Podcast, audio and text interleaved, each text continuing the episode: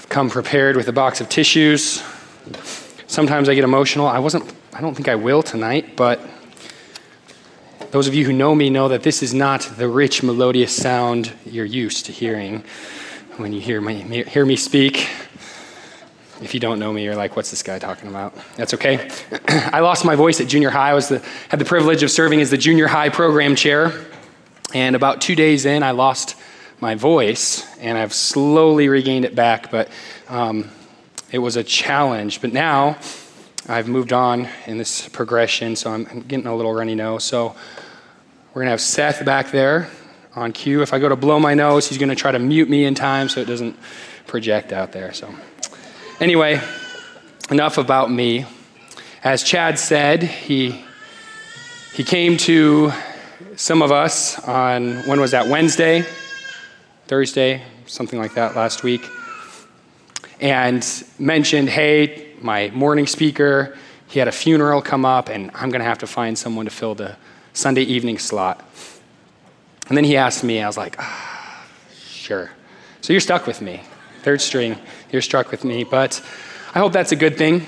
I hope that's a good thing. I, I want to open us to John chapter 17. We're going to tackle a really big, important chapter of Scripture. And there is a ton of meat on this bone. My son Titus, my four year old son Titus, he had a drumstick from this afternoon, and he was dying to get to that delicious strawberry shortcake, and we graciously relented, and he left a lot of meat on that bone. So hopefully you won't be too offended when you know, this rich chapter, there's still so much left there, but we're going to tackle a few of these things today. With that, I'd like to pray. I'd like to pray to open. Father, I thank you. Lord, though this was not the plan, this was not my plan when I came to camp, this was not Chad's plan. Lord, this was always your plan for some reason or another. And so, God, I, I pray that you would speak through your word and through your spirit. And if, if I could have the privilege to communicate the goodness of your Son, the goodness of his gospel, even tonight, I pray that you would grant me that privilege. Would the people here have ears to hear and eyes to see and hearts to believe the truth? And we ask it in Jesus' name. Amen. John 17, starting in verse 1. When Jesus had spoken these words, he lifted up his eyes to heaven and said, Father, the hour has come. Glorify your Son, that your Son may glorify you, since you have given him authority over all flesh to give eternal life to all whom you have given him. And this is eternal life, that they know you, the only true God, and Jesus Christ, whom you have sent. I glorified you on earth, having accomplished the work that you gave me to do. And now, Father, glorify me in your own presence with the glory that I had with you before the world existed. I have manifested your name to the people whom you, have, whom you gave me out of the world. Yours they were, and you gave them to me. And they have kept your word.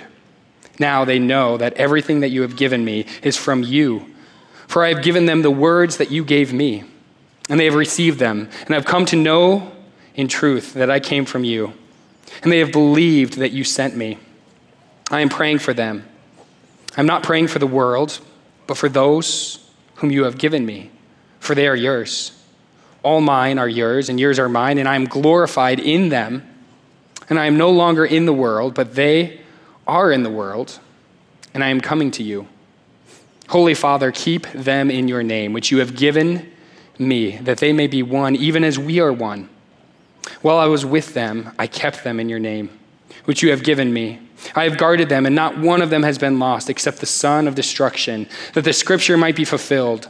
But now I am coming to you, and these things I speak in the world, that they may have my joy fulfilled in themselves.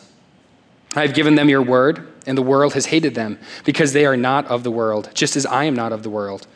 I do not ask that you take them out of the world, but that you keep them from the evil one. They are not of the world, just as I am not of the world. Sanctify them in truth. Your word is truth. As you sent me into the world, so I have sent them into the world, and For their sake, I consecrate myself, that they also may be sanctified in truth. I do not ask for these only, but also for those who will believe in me through their word, that they may all be one, just as you, Father, are in me, and I in you, that they also may be in us, so that the world may believe that you have sent me. The glory that I, the, the glory that you have given me, I have given to them that they may be one, even as we are one. I and them, and you and me, that they may become perfectly one, so that the world may know that you sent me and loved them, even as you loved me. Father, I desire that they also, whom you have given me, may be with me where I am, to see my glory that you have given me, because you loved me before the foundation of the world.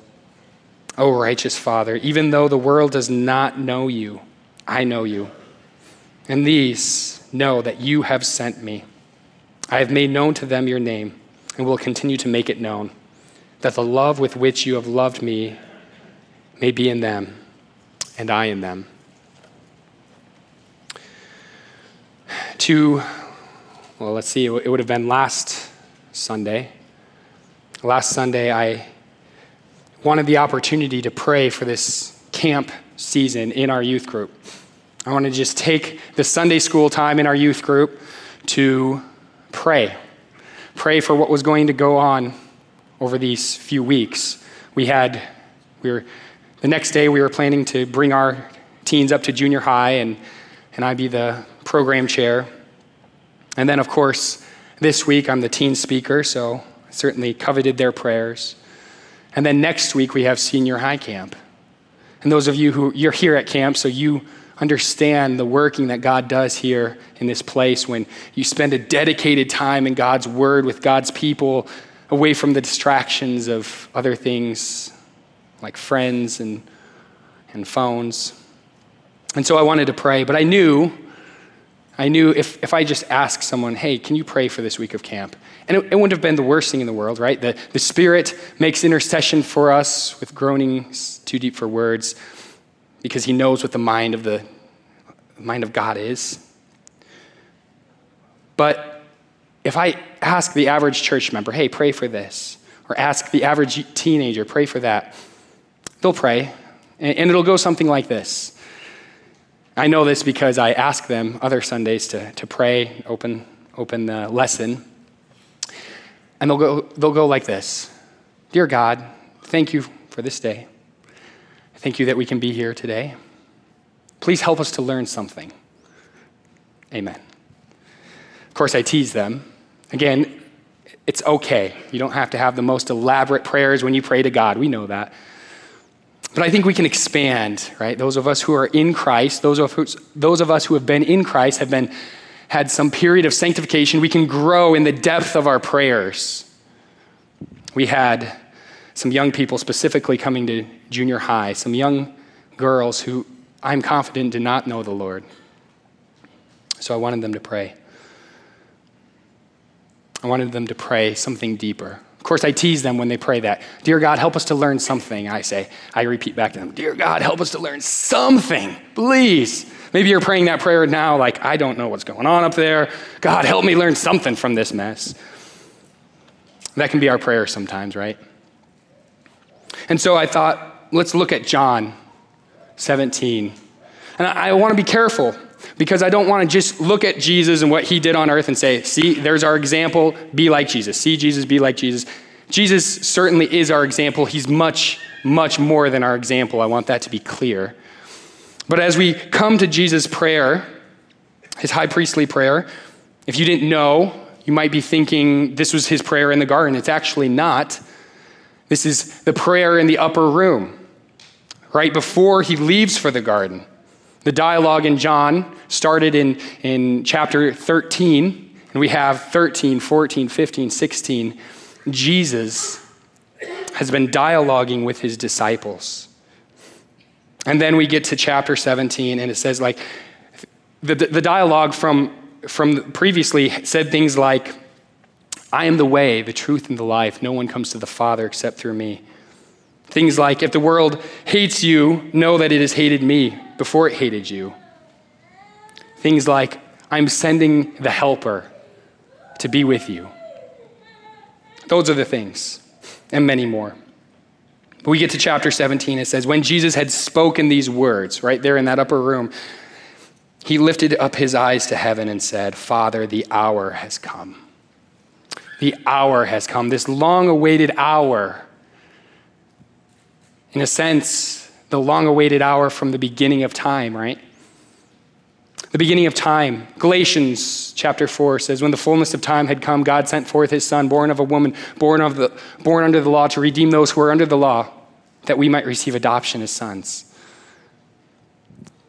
Romans chapter 5, verse 6 talks about at just the right time Christ died for us. So creation has been waiting for this moment. The hour has come. Jesus, earlier in John, in John chapter 2, we have the wedding scene in Cana, Galilee, the first of his signs. His mother comes to him and says, Son, they have no wine. And he says to his mother, Children don't, well, the children are mostly gone, but teenagers, young people, don't respond to your mother this way. Jesus can do this. He says, Woman, what is that to me? I find it interesting. I'm teaching John. We're working on memorizing with my six year old and four year old, and they've made it to chapter two. They've made it to that section, so, so they say that to their mother sometimes. It's, it's cute because they're just quoting scripture. But yes, the, the point is, Jesus is saying the hour has not yet come. And, and over and over again in Jesus' life, we, we get this sense something is going to happen, but it's not yet ready. His hour had not yet come, but now here we are in John 17. Father, the hour has come.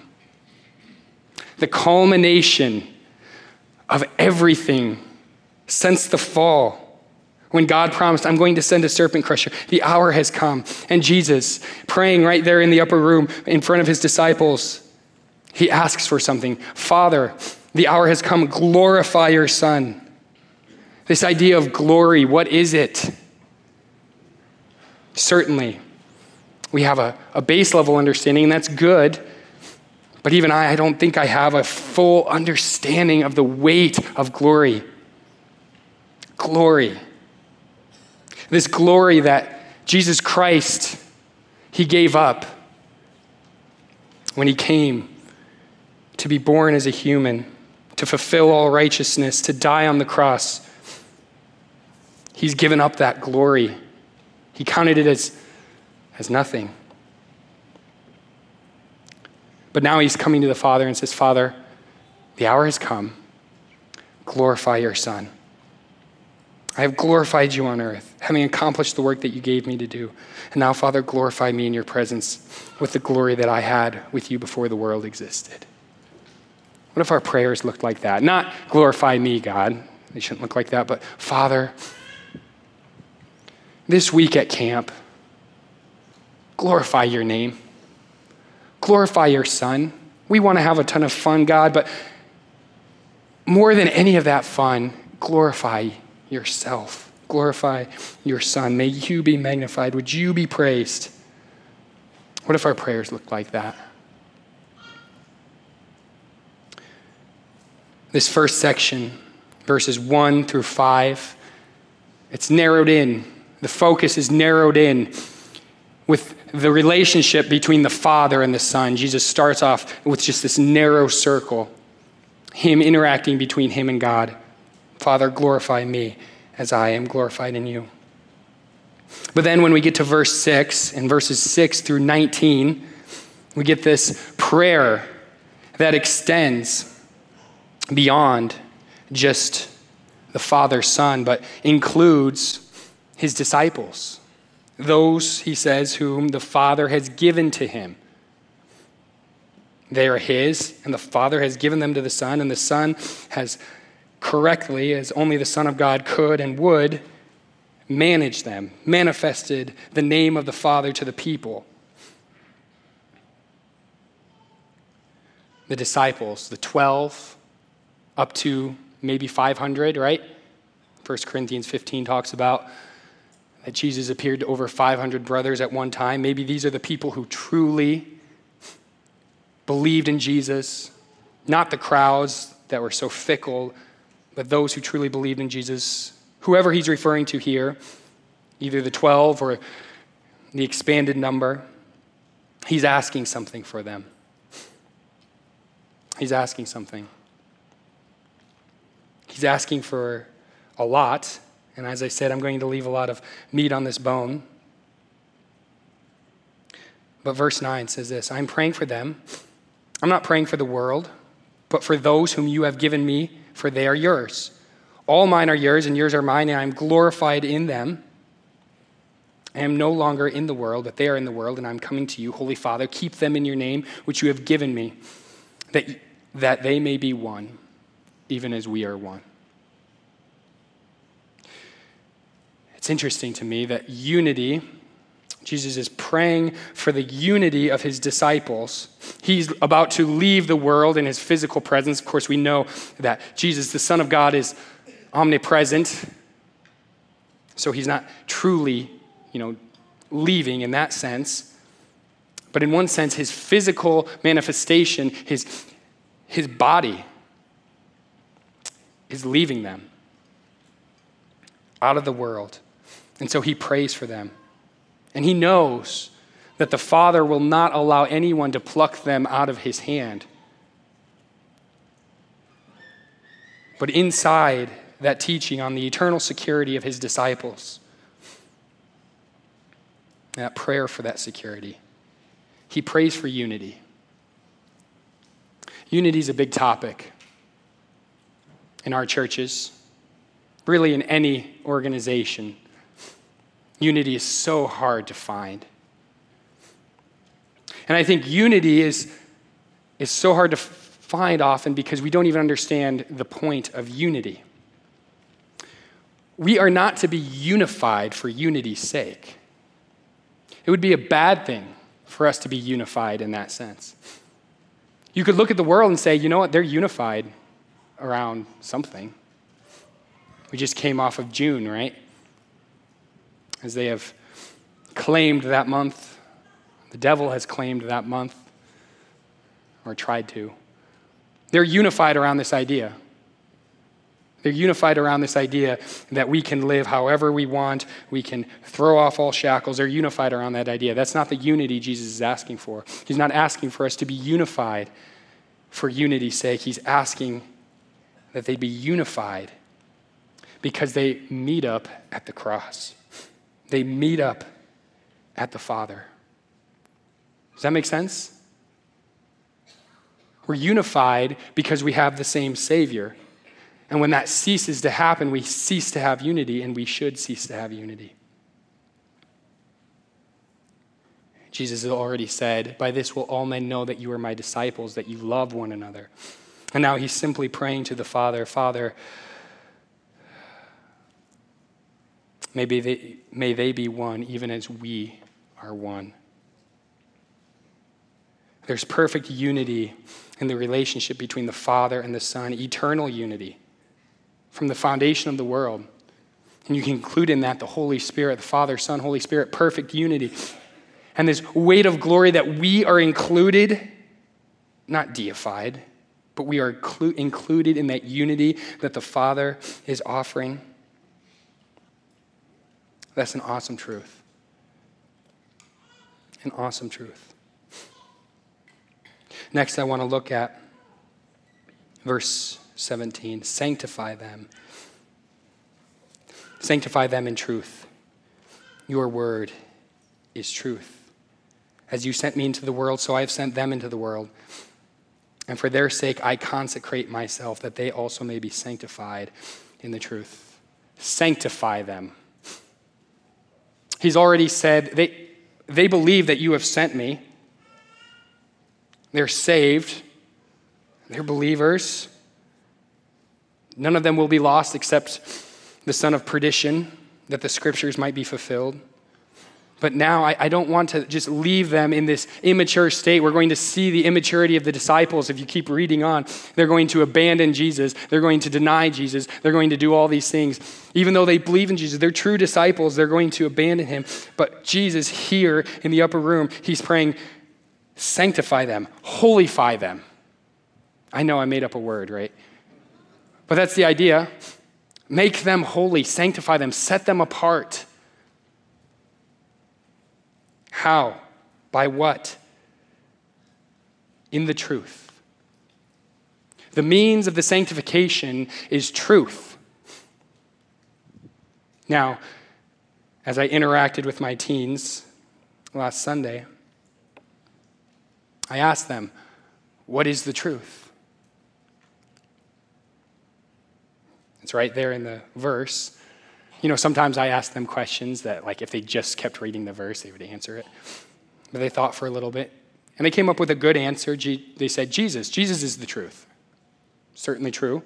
Jesus is the way, the truth, and the life. No one comes to the Father except through him. So there is a sense in which we are sanctified in the truth that is Jesus. We are not sanctified apart from Jesus. We could not be. But we're also sanctified by the Word. Of course, we also know from John 1, right? In the beginning was the Word. The Word was with God. The Word was God. He was in the beginning with God. All things were made by Him, and without Him was not anything made that has been made. And the Word became flesh and dwelt among us, and we have seen His glory, glories of the only Son from the Father. So, how are we sanctified? How are we made holy? God's Word in the power of God's Son, we are holified. And that's what Jesus is praying for. Parents, grandparents, Sunday school teachers, pastors, I hope and pray you work so hard to disciple the young people, to disciple one another. That's a no brainer. How can we not be doing this? And yet, maybe we work so hard, but we don't stop and get down on our knees and say, God, I'm going to, I'm going to preach the word. I'm going to teach the word. I'm going to be faithful insofar as you give me the strength, but I can do nothing apart from you, God. We get down on our knees and say, God, sanctify my son, make him holy. As a parent, it's sobering. As a young person, from a young age, it's I thought about like, you know, the perfect strategy to get, you know, my kids and they would come to know Jesus and it would all be great. But the reality is no matter how good you are as a disciple maker, no matter how faithful you are, that's in God's hands. It's in God's hands. We've seen this all throughout this passage. The, the Father has given the Son, and the Son has not lost those who the Father has given him. And so there comes a point when you say, I can't keep manufacturing, I can't manufacture a disciple, I can't manufacture faith in my teens. I want it so badly for them. I want it so badly for my children. But I need to step back and say, Father, do this work.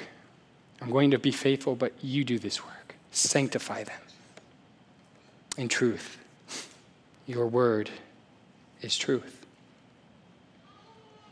And then, in verse 20, verse 26, this this relationship, this dialogue between Jesus and his Father that started off with just the two of them and then expanded to cover his, his disciples, is now going to expand beyond that. You could say, in a sense, that it's going to expand to every nation, tribe, and tongue. Because in verse 20 he says, I do not ask for these only, but also for those who will believe in me through their word, that they all may be one. There's that sense of unity again he circles back just both my disciples are unified and those who will become my disciples. That they may be one, just as you, Father, are in me and I in you, and they also may be in us, so that the world may believe that you have sent me. The glory that was given to me, I have given to them, that they may be one, even as we are one. Jesus here, if, if you are a believer in Jesus Christ, if you've had your sins forgiven by Jesus, He is here in this upper room praying for you. He has prayed for those who would come to believe in him through their word. The words that Jesus gave to them, they would pass on to others. He's praying for them. And this is something that blows my mind a little bit. In verse 22, the glory that you have given me, I have given them, that they may be one even as we are one. Now, I've always understood this glory to be toxic to humanity.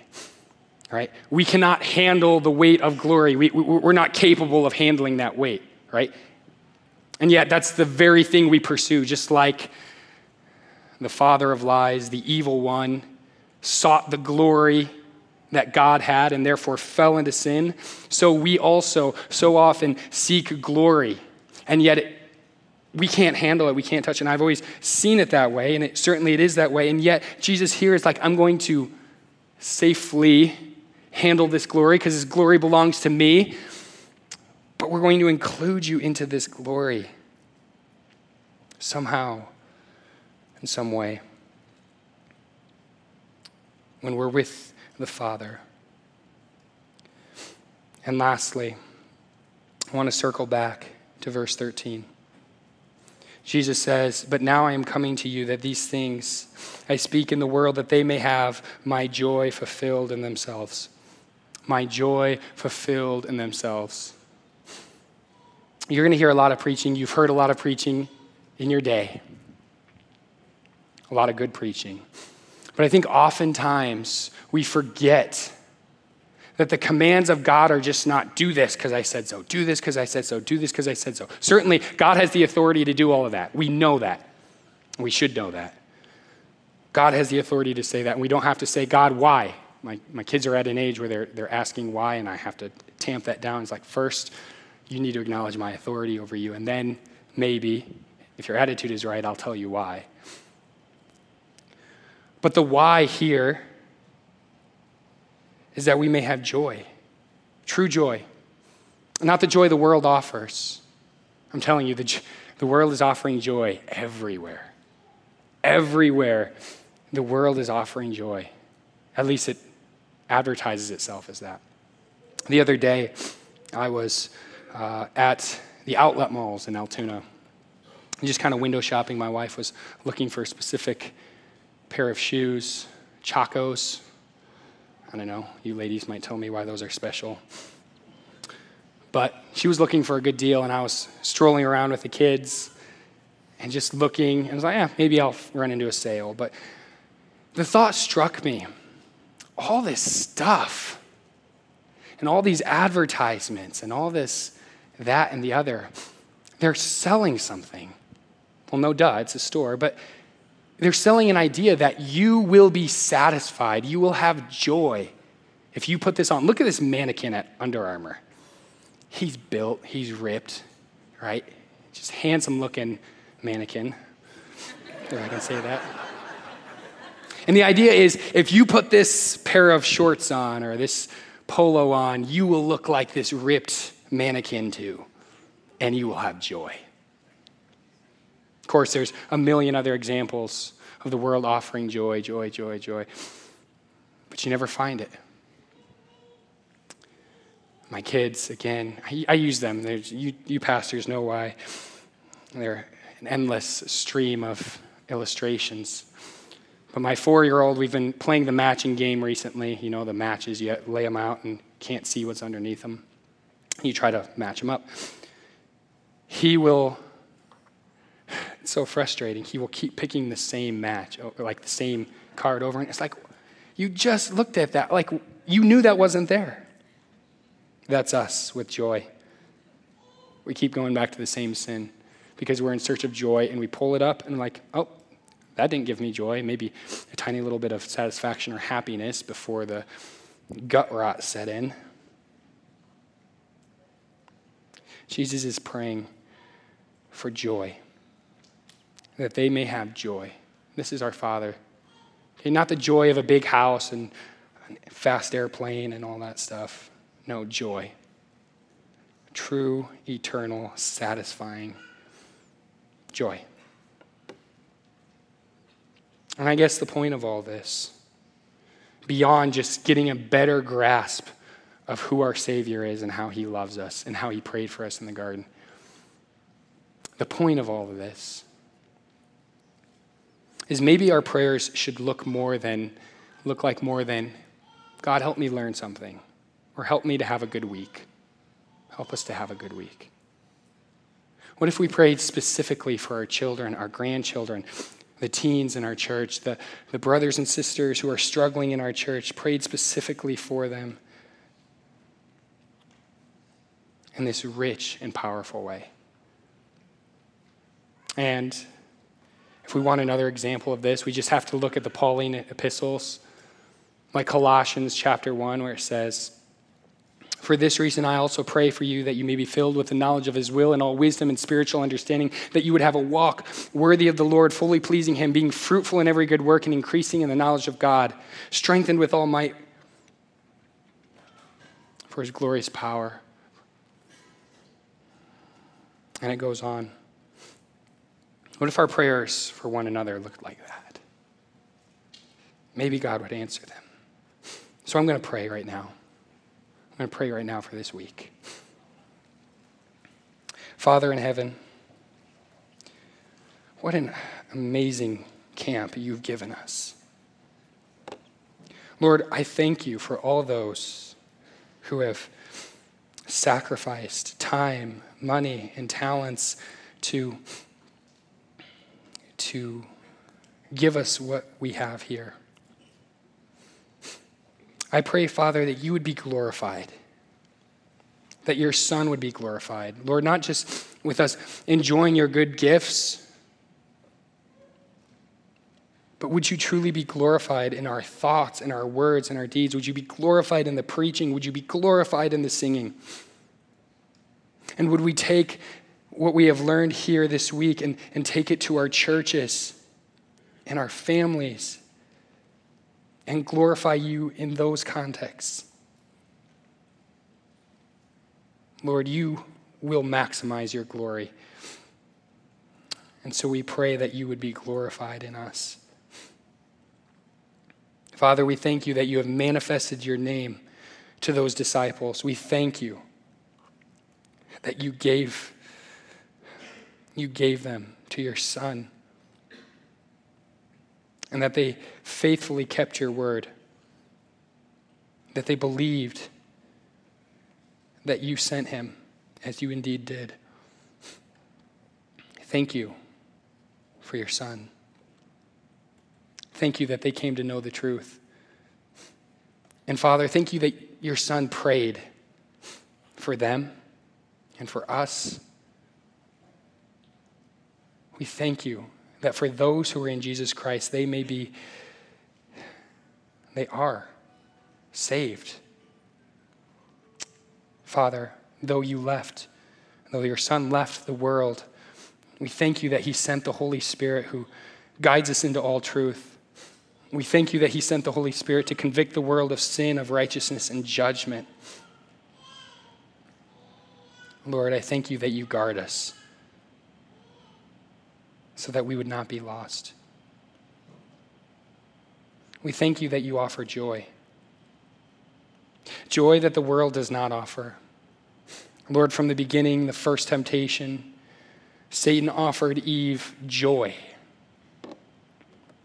but it did not provide that.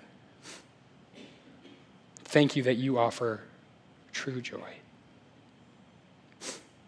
Please keep us from the evil one. Sanctify us in truth, Father. Your word is truth. I thank you that we prize your word here at this camp. I pray that that would be true of all of our churches. Lord, thank you that the Son consecrated himself and went to the cross that we may be sanctified in the truth. And Father, I pray that we may be one even as you are one with the Son and the Spirit, that we may be one, not just with each other, but one with you. And Lord, going beyond this week, I pray for the word that was preached previously this summer that the seeds that were planted at junior boys and junior girls and family one and family two and junior high, and the words that will be preached this week at family three and next week at senior high and family four and family five, that it would bear a harvest for generations to come. We pray that you would get all the glory. I ask this in the name of Jesus. Amen.